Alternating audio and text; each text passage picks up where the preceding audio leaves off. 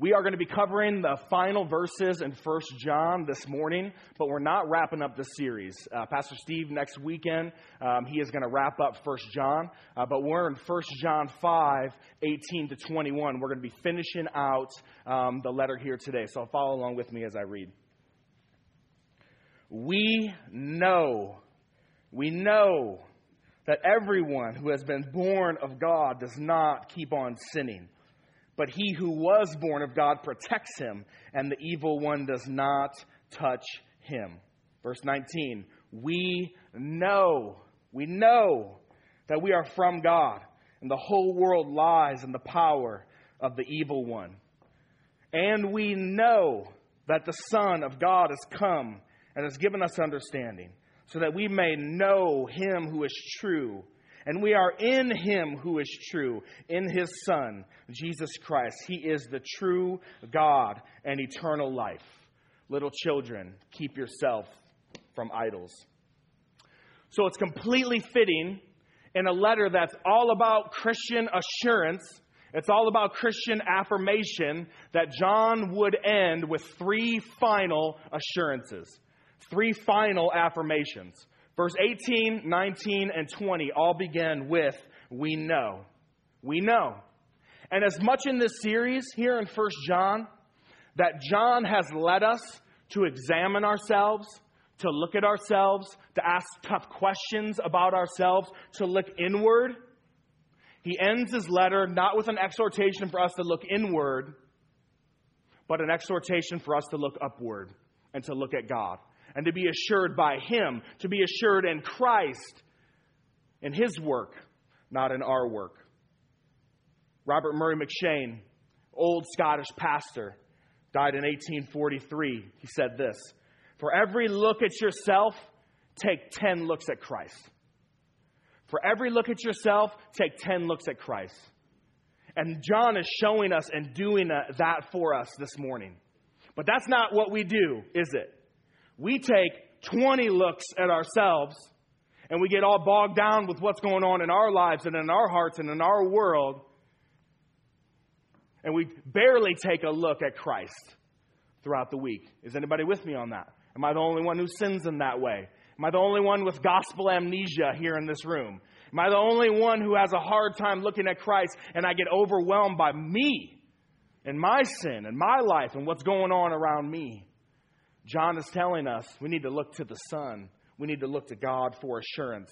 For every look at yourself, take 10 looks at Christ. And that's what we're going to do this morning. I have four we knows. I have four we knows from this passage. And as we'll see, we know because of Jesus. So, my first point is this we know that our relationship to sin has changed because of Jesus. We know that our relationship to sin has changed because of Jesus. Look at verse 18. We know that everyone who has been born of God does not keep on sinning. Now, this isn't anything new that John is sharing with us here. He's already shared this with us. We've already covered this idea of the believer's relationship to sin. Remember back in chapter 3, verse 6, he said this No one who abides in him keeps on sinning. We see that same language there. No one who keeps on sinning has either seen him or known him. John's bringing this up again, as is fitting as well for this letter, right?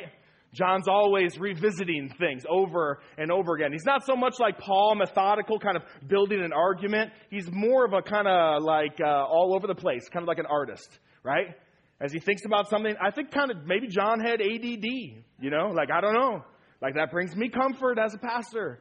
I have ADD right? And so he'll say a thought and he'll get his mind going thinking this way. John's kind of like all over the place. And he's always, what, what the, the cause of that, right, is that he keeps reintroducing things, keeps bringing things up. And so we see this again, this idea of our relationship to sin. We don't keep on sinning for those who are born of God and abide in him. For the Christian, sin is no longer a way of life. It's no longer a practice, an unhindered practice. It's no longer an unbroken pattern. It's no longer a lifestyle for the one who's been born again. Sin no longer dominates us. That's the teaching there. Now, John is not meaning to say we become sinless. This whole final thought here for John on our relationship to sin is on the heels of verses 16 and 17, where he's just encouraged the church to pray for the sin, sinning brother. You remember that in 16? Pray for the one who's sinning. Pray for him that God may give him life. And so it doesn't make sense that John would be teaching that Christians are sinless because this comes on the heels of John encouraging the church to pray for a brother who's in sin. And it also would be an entire contradiction of chapter 1 where he encourages us to confess our sin, to confess our sin that we may receive forgiveness of sins. So John's not teaching that we're sinless. A mantra that's been thrown around throughout the years is Christians aren't sinless, but they sin less it's okay. It's kind of one of those like cliche things. You guys know how much I like Christian cliches. And so if that helps you kind of grab onto that a little bit, I think that's good. But what John's saying is that our relationship to our sin and our relationship to this world has changed forever. Christians won't sin in the same way they used to before their conversion. Our relationship to sin has changed. Why? Two things. The first is this new life in Christ. New life in Christ. Notice in verse 18 that it is everyone who has been born of God who doesn't keep on sinning. They cannot continue to habitually sin. Born of God, that phrase, we've looked at it, but let's, re- let, let's look at it again. It refers to the very life of God that's been breathed into our dead souls, our stone cold hearts. It's the very breath and life of God breathed into us the recreative act of God where He imparts, where He gives to us spiritual life. Theologically, this is called regeneration. Titus 3 5. God breathes the life of God into our dead souls. And just a quick glance, the scope of Scripture. He has given us a new heart, Ezekiel 36. He's made us alive, Ephesians 2. We are new creatures, 2 Corinthians 5. We have been born again or born from above, John 3. We have been regenerated, Titus 3. We have been raised to newness of life, Romans 6. Regeneration is the basis of all change in heart and life. We can't produce a single piece of fruit if it were not for the gracious, sovereign, recreative act of God in the life, in the heart to regenerate us and make us alive. In regeneration, God has overhauled the interior man. He's overhauled us. He's created life. And because of that, we will never be or act the same ever again. And this is exactly the argument that Paul makes in Romans 6 1 as it relates to our being made alive and our relationship to sin. Look at what he says Romans 6 1 to 4. What shall we say then? Are we to continue in sin? Are we to keep on sinning? that grace may abound? By no means. No. Strong no. Emphatic no. Look at what he says. How can we who died to sin? That phrase there, that's something that happened to you. God did that. That's not something you did, that's something God did, and it is definitive. We who died, that happened. How can we who died to sin live in it? Do you not know that all of us who have been baptized or immersed into Christ Jesus were baptized or immersed into his death? We were buried. You see that? We were buried. Something happened to you. We were buried, therefore, with him by baptism in the death, in order that just as Christ was raised from the dead by the glory of the Father, we too, just as Christ was raised, we too might walk in newness of life. Do you see here? This is an act of God. Something has happened. God has done something to us. It is this being born of God, it is this being made alive. This is the work that God has done by way of Christ. And it's our faith, our faith, our trust, our embrace of Christ that connects us to the work of Christ. Christ did something. He lived, He died, He rose again. And that is effectual in the lives of those who embrace Him by faith. And when we embrace Him, we become into a relationship. We come into a union where all the benefits and all the work of Christ is applied to the believing sinner. This is exactly what John means in verse 20 when he says this and we are in Him who is true, in His Son Jesus. You see that little word there, in? We're in. We're in a relationship. We're in a union. We're in a covenantal relationship where all the benefits of the work of Christ are applied to us. We are in union with Jesus. Just as Christ died, we died. Just as Christ was raised, we were raised to newness of life. Eternal life. That's exactly what John means here eternal life. Remember, he mentions this, he even mentions it here. He says that Jesus is the true eternal life. And we've talked about this eternal life. The concept is of, of eternal life, the old concept is that eternal life just has to do with a quantity of life, a quantity of days, right? Well, eternal life, that means I live forever. That means there's no end to my days. There's no end to my life. No, but John is showing us that it's not just a quantity of life, it's a quality of life. Not just a quantity of life, but a quality of life, new life in Christ, where our relationship to sin has changed. Now, John wants us to know this. Know it. Lock it down. Know that you're new. Know that the old you was dead in sin. And know that when you didn't love God, you were dead. And know that that person died. That person is dead. And there's no going back. So here's how this works when we leave this place. And we fall into sin this week. And we fall into idolatry. And we shift the worth and the value and the glory that ought to be toward the Son, we shift that and we place that worth and glory on something created. And that becomes our joy. And that becomes our life. And that becomes our worth and our identity. And we commit idolatry. Or we transgress against the law. And we act in a way that Jesus isn't amazing or something created is. Here's what you say that's not me anymore. That person's dead. And I'm acting like I'm not alive. That's not me that person's gone. I remember I was having a conversation with an old friend shortly after I became a Christian, Baker Square. Right? We're sitting across from each other. And this is a guy that saw the, the old me, the me that wouldn't be up here preaching a sermon, okay, before I became a Christian. And he said, I want the old Tony back. I go, that dude died. That dude's dead. And that's exactly what John's saying. Yeah, absolutely. And that's true of you. And that's true of all who are born of God. And John wants you to know that because you can confidently say that to your friend if you get the opportunity. The second reason we know that our relationship to sin in this world has changed is because of God's possession and protection of us. His possession and protection in our lives. My next point is this we know that we belong to God and are protected by Jesus. We know that we belong to God and are protected by Jesus. We belong to God. We are His possession. We are protected by God. Possession and protection, they go hand in hand. Look at verse 19. We know that we are from God. We know, here's the second we know. We know we're from God. The NIV translates this verse, we know that we are children of God. John, one last time, is assuring us of the security we have in Christ as God's children. John has already assured us of this over and over again in this letter. He uses that title, children, 14 times in this letter. He refers to them as children, which is a term of endearment. It's also a term of position. You are children. You are God's. We are children of God. Remember 1 John 3 1. See what kind of love the Father has given to us that we should be called children of God, and so we are. John's doing that again here in 1 John 5. As Christians, we belong to God, He owns us. Now, this refers to the doctrine or the teaching of redemption. We are His possession.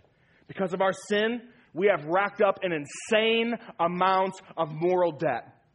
And no amount of financial peace university classes can get you out of that. Dave Ramsey cannot get you out of this kind of debt. Okay? We have racked up an insane amount of moral debt because of our sin. And what we see is that God, in His grace, sent Christ. Christ died to purchase us from the pit of sin and despair. He bought us out of our hopeless condition as sin slaves, a work that we could not do on our own.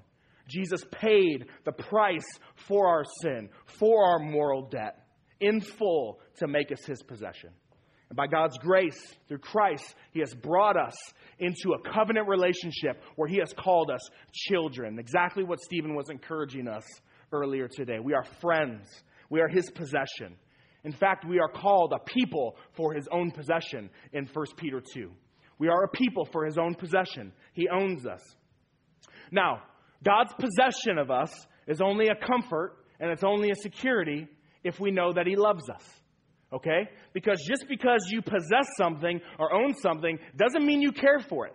It doesn't mean you love it. It doesn't mean you protect it. And I'm sure all of you can go home and go up into your attic and find something that you own but can care less about. Okay? So just because something, somebody owns something doesn't mean they love it and care for it and protect it. But it's true that when you possess something, you love it. You want to protect it. You want to look after it. You want to care for it. A great example of this is my five year old and his Legos. Does anybody have a five year old who loves Legos? Yes, I see moms nodding their head. My five year old, Britton, his new thing is this gold Lego Ninja. He brings that thing with him everywhere. At all times, he's got it in his pocket. He protects that thing from his sister, who's always trying to ruin his life. He protects it from his older brother, from neighborhood kids. He protects that thing. He keeps that thing. I walked into his uh, uh, room this morning. He was wearing a, a, a suit last night. I have no idea why, just because. And he put his suit pants down. I said, What are you doing, bro? You're not wearing that suit to church. He goes, I'm trying to find my gold ninja Lego. First thing in the morning, where's my gold ninja Lego? Right? He owns it. He loves it. He wants to protect it. And so it is with God, friends. We are God's children. We are His possession. He loves us with a faithful, covenant keeping love that Psalm 103 describes as a love that is from everlasting to everlasting. A love that is from everlasting to everlasting. When did it begin? I have no idea. It didn't begin. It's from everlasting. When will it end? It won't. It's to everlasting. And because he loves us so, he protects us. Look at the second half of verse 18. We know that everyone who's been born of God does not keep on sinning, but he who was born of God protects him, and the evil one does not touch him. Now, this verse is a little tricky, but not really. In the first part, John mentions everyone who has been born of God. But now John mentions he, singular, who was born of God. And what John's referring to here is the incarnation the one who has come from God. John is referring to God the Son who became incarnate. He was begotten or he became flesh. God took on a human nature. The eternal Son came to this earth, born, as, born from a virgin, and became a man. This is what John's referring to here with this language. And John is saying that this begotten Son, this Son, protects or keeps believers so that the evil one may not touch them. This truth is illustrated well in the story of Peter. You remember when Peter denied Christ three times, when he failed, when he fell. We see this from Luke 22 31 to 34. Simon, Simon, behold, Satan demanded to have you. Satan has demanded to have you that he might sift you like wheat. But I have prayed for you that your faith may not fail. And when you have turned again, strengthen your brothers. Satan wanted to shake Peter violently. That's what's meant by shake you like a, a grain of wheat. Shake it, shift it violently so that the wheat falls to the ground. Satan wanted to shift and shake Peter so that he might fall like a grain of wheat. And what we know from the Gospels is that Peter did fall. He denied Jesus three times. But we also know that Peter's denial and failure, it wasn't final. His failure and his denial was not final. We see Jesus saying here in Luke 22, and when you have turned again, Jesus knows, and when you have turned again, and when you come back, strengthen your brothers. The primary reason that Peter's denial and failure did not lead to an ultimate failure and falling away is because Jesus prayed for Peter that his faith would not fail. And so it didn't. It didn't fail. Jesus protected and kept Peter. The primary reason that our failures our denials, our sins, our wanderings are not final and ultimate is not because we are so strong in our faith to pick ourselves back up. It's not that we're so strong and have the wherewithal to come back on our own, but that we have a strong Savior who protects us and keeps us in the faith. We have, amen, Romaine and Dick. Praise the Lord. It's not so much that we are strong, but He is strong. And just like Jesus prayed for and protected Peter, Jesus prays for and protects all of his children. Look at Hebrews 7:25. Jesus is able. He is able. He is willing and able and strong to save to the uttermost, meaning this, save to the end, save to the finish line, save throughout all eternity. He's able to save to the uttermost those who draw near to God through him, since he always lives to make intercession for us. And just like Jesus prayed for Peter that his faith may not fail, so the Son is at the right hand of the Father, praying for and interceding and protecting and keeping us. John wants you to be encouraged by that this morning. He wants you to know that. Know that. In John 6:39, Jesus says that all the children that God has given to him, he loses none. He loses none. Here's what I know. I would have punted on Christianity a long time ago. And, and in all the years that I've, I've lived, and I've wandered, and I've sinned, and I've blasphemed, and I've strayed, and I've forgotten Christ, if it wasn't for Him and His protecting and keeping power, those would have been the final word of my life. But God is relentless in our lives, isn't He? He's relentless. And you know this if you've ever had a season of falling away or straying. God is always bringing you back. He's always drawing you back. He's always protecting you and keeping you. Your sin is not final. Your failure is not final. Your wanderings are not final. And there might be somebody in here today who's coming to church just because it's habit. It's habit. But your heart's far away from God. Your heart's far, but you're a child of His. And you're running. It's not going to be before too long. And in His love, He draws you back because He protects us and He keeps us. Next point. We know that we know the true God because of Jesus.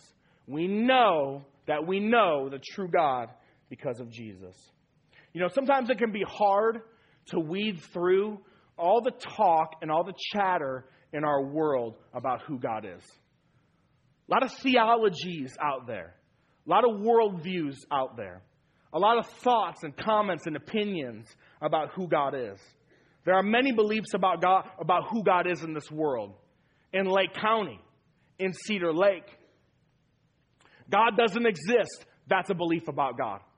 That's a viewpoint about God. That's a theology, so to speak. There's also many ways that, that people in the world answer the major questions in life. Who are we? Who are we? Where did we come from?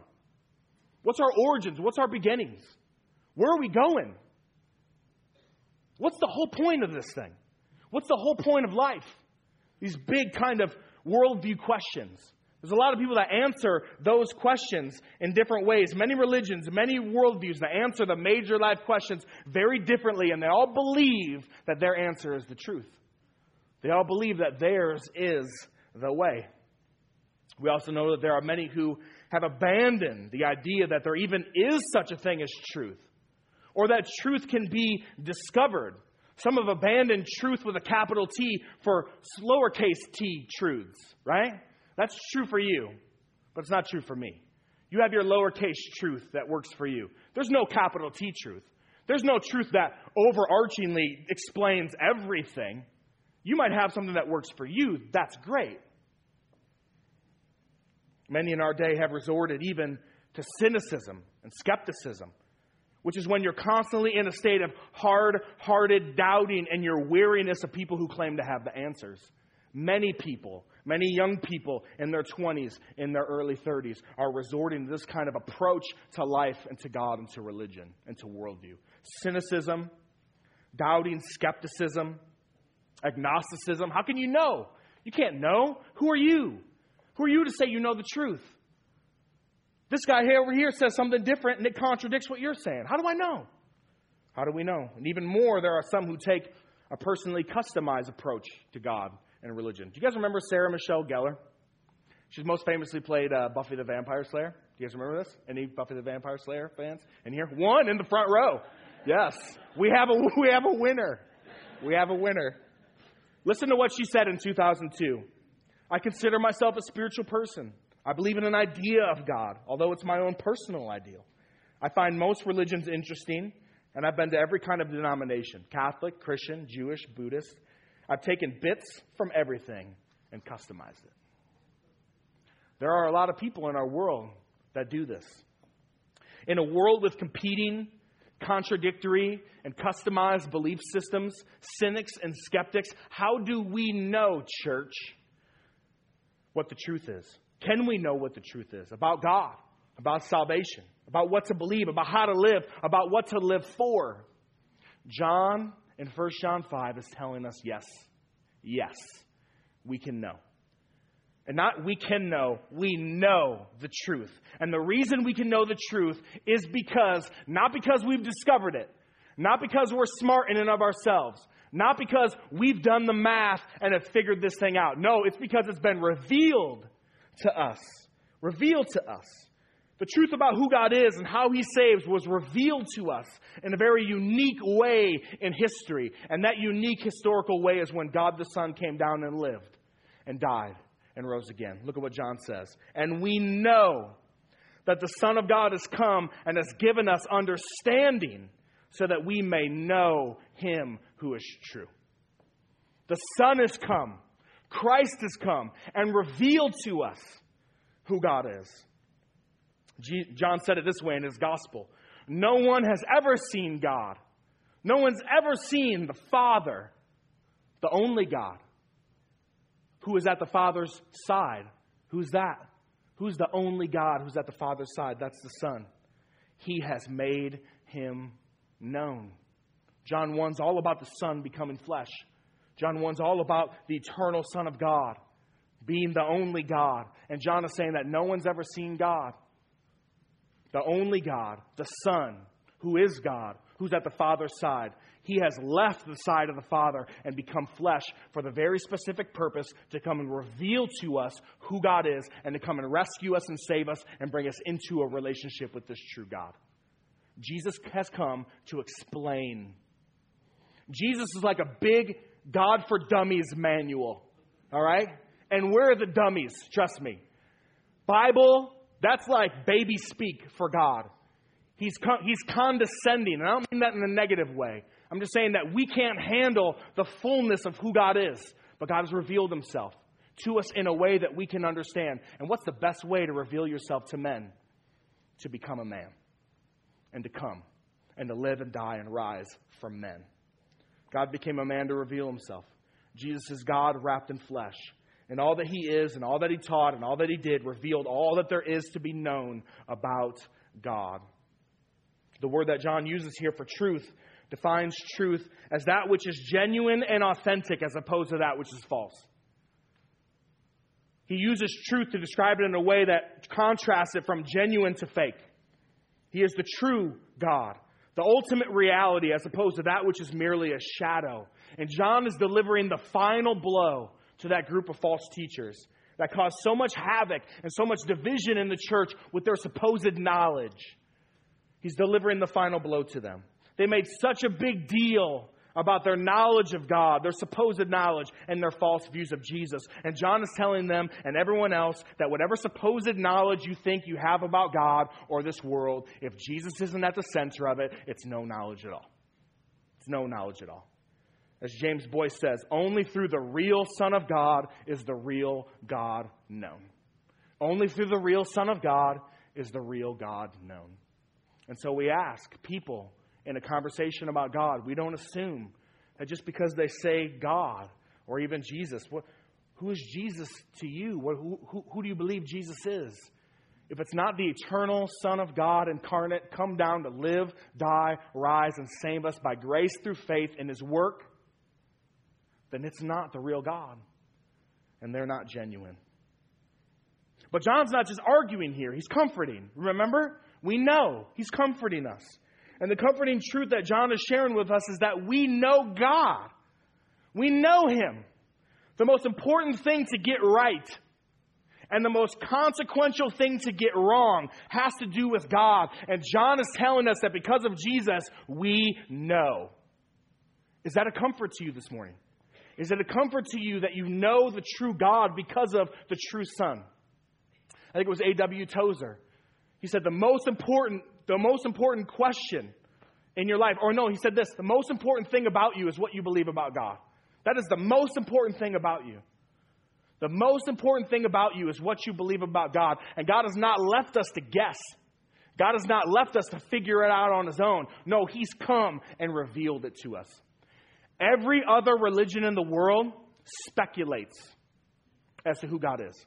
And every other person in the world speculates as to who God is. Speculation. And friends, if it wasn't for Christ, we'd be speculating too. We'd be of those who are speculating. But it's not speculation, it's revelation. The Son is revelation. The Word is revelation. Everything else is speculation. We know the truth about God, which is a comfort to us and it's a confidence to us. But it ought never to lead to arrogance, friends. It ought never to lead to arrogance. Why? Because we were smart and figured it out? Is that what John says? No. What does it say? The Son's come to give us understanding. The Son. It's His work. We are those who live in the comfort and the assurance of that, that we know and we're in a relationship with God, but there's no arrogance here. There's no arrogance. It's a betrayal to the very nature and how God's revealed himself to us when we become arrogant, when we argue with, with, with, with hardness in our hearts. And so when we get into these conversations, don't look down on someone because they don't know who God is. We ought never to have that posture towards another. We should have a posture of love. We should have a posture of humility when we talk because we are the ones who have been revealed to. It's only because of the revelation from the Son that we know the truth. We weren't the ones smart enough. We weren't the ones who discovered the truth on our own. There ought to be no pride here.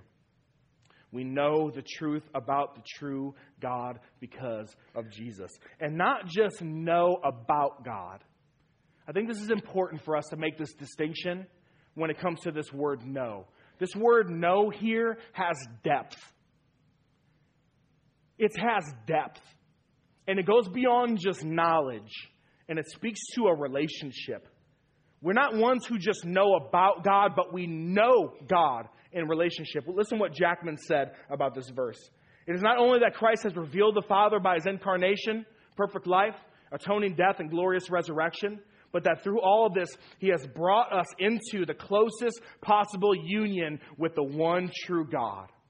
By faith, we enter into a relationship that will never end. Again, I'll go back to John's language in 19. We are in him who is true.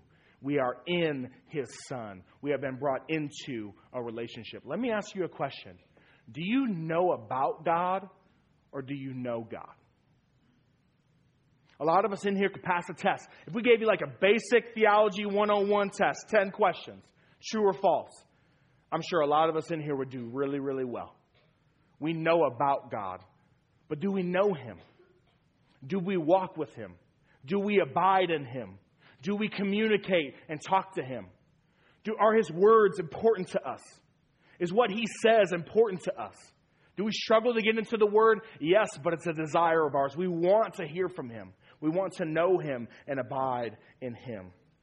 Do you know some facts about God or do you have a relationship with God? And maybe today, friend, maybe today, maybe today you'll go from the, from the person that knew about God or knows about God or who can ace a test to coming into and entering a vivacious, lively relationship with the Son where you walk with Him and abide in Him and pray to Him and are comforted and protected by Him.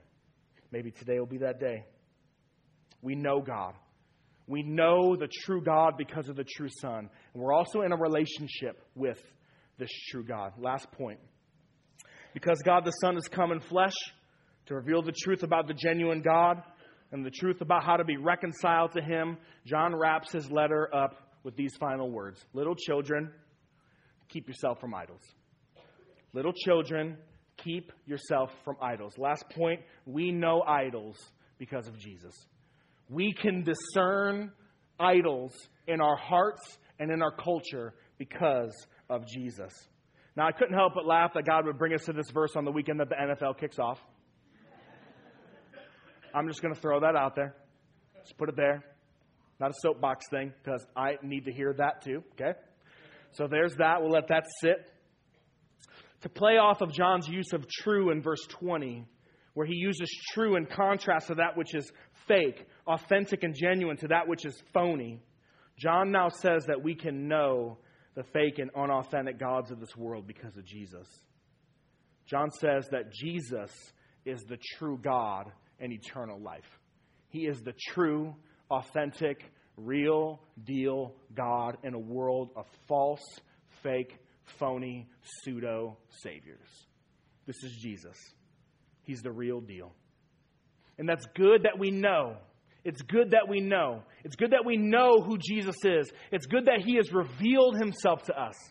that He has shown us who He is, that He has endeared our hearts and our affections and our life to Him through His work, through His revelation. It's good that we know that because counterfeit gods are rampant in our world. They are rampant in our culture. There are many things in our culture and in our lives that are competing for our love. They're competing for our attention. They're competing for our money. They're competing for our time. They're competing for our trust. They're competing for our hope. Please know that sin is far more than just breaking a law. It's when your heart longs to attach itself and ascribe glory and worth and value to something that is created rather than the creator. Sin runs deep and sin is more comprehensive than I just broke a law. I just broke a rule. It has to do with the heart, friends, not just the behavior, but the heart. And John is saying, keep yourself from idols. we bow down to different idols in our day instead of golden calves, instead of statues. And while some say that verse 21 is a throwaway verse and it's a disconnected thought for John, I see it as the common sense outcome of the one who's experienced verse 20. It's the common sense outcome of the one who's experienced verse 20. Our eyes have been opened to the truth about the true God because the real Jesus has come to reveal it to us. And in that very moment, when that happens, when we become alive to the truth of who Jesus is and what he's done, and we embrace that by faith, everything that is false gets exposed. Everything that's false. When we look to Christ and we see him for who he is, everything else gets exposed. All the things that we've been living for and loving all get exposed as idols and vain pursuits and everybody who's in this room who's had that verse 20 experience where God the Son has come to reveal and make himself known. And he's made you alive and he's granted you faith and repentance to trust in the Son. You know what that's like. Because you are living and loving and pursuing lesser things. And Jesus came to show you who he is. And you trash those things. And you turn from those things to pursue Christ. Everything else false gets exposed. Everything else is shown as vain pursuits once we've come to know Christ. And the question is this how could we ever go back? How could we ever go back? And yet, this is the story of our lives as sinners, isn't it? That we do go back. We do go back. We begin to forget the truth. We begin to, we begin to once again buy into the old lies, the old lies of our old lives. That old man, that guy that died. We have gospel amnesia, Jesus amnesia, right? we begin to re- revert back and buy into those old lies, the cultural lies.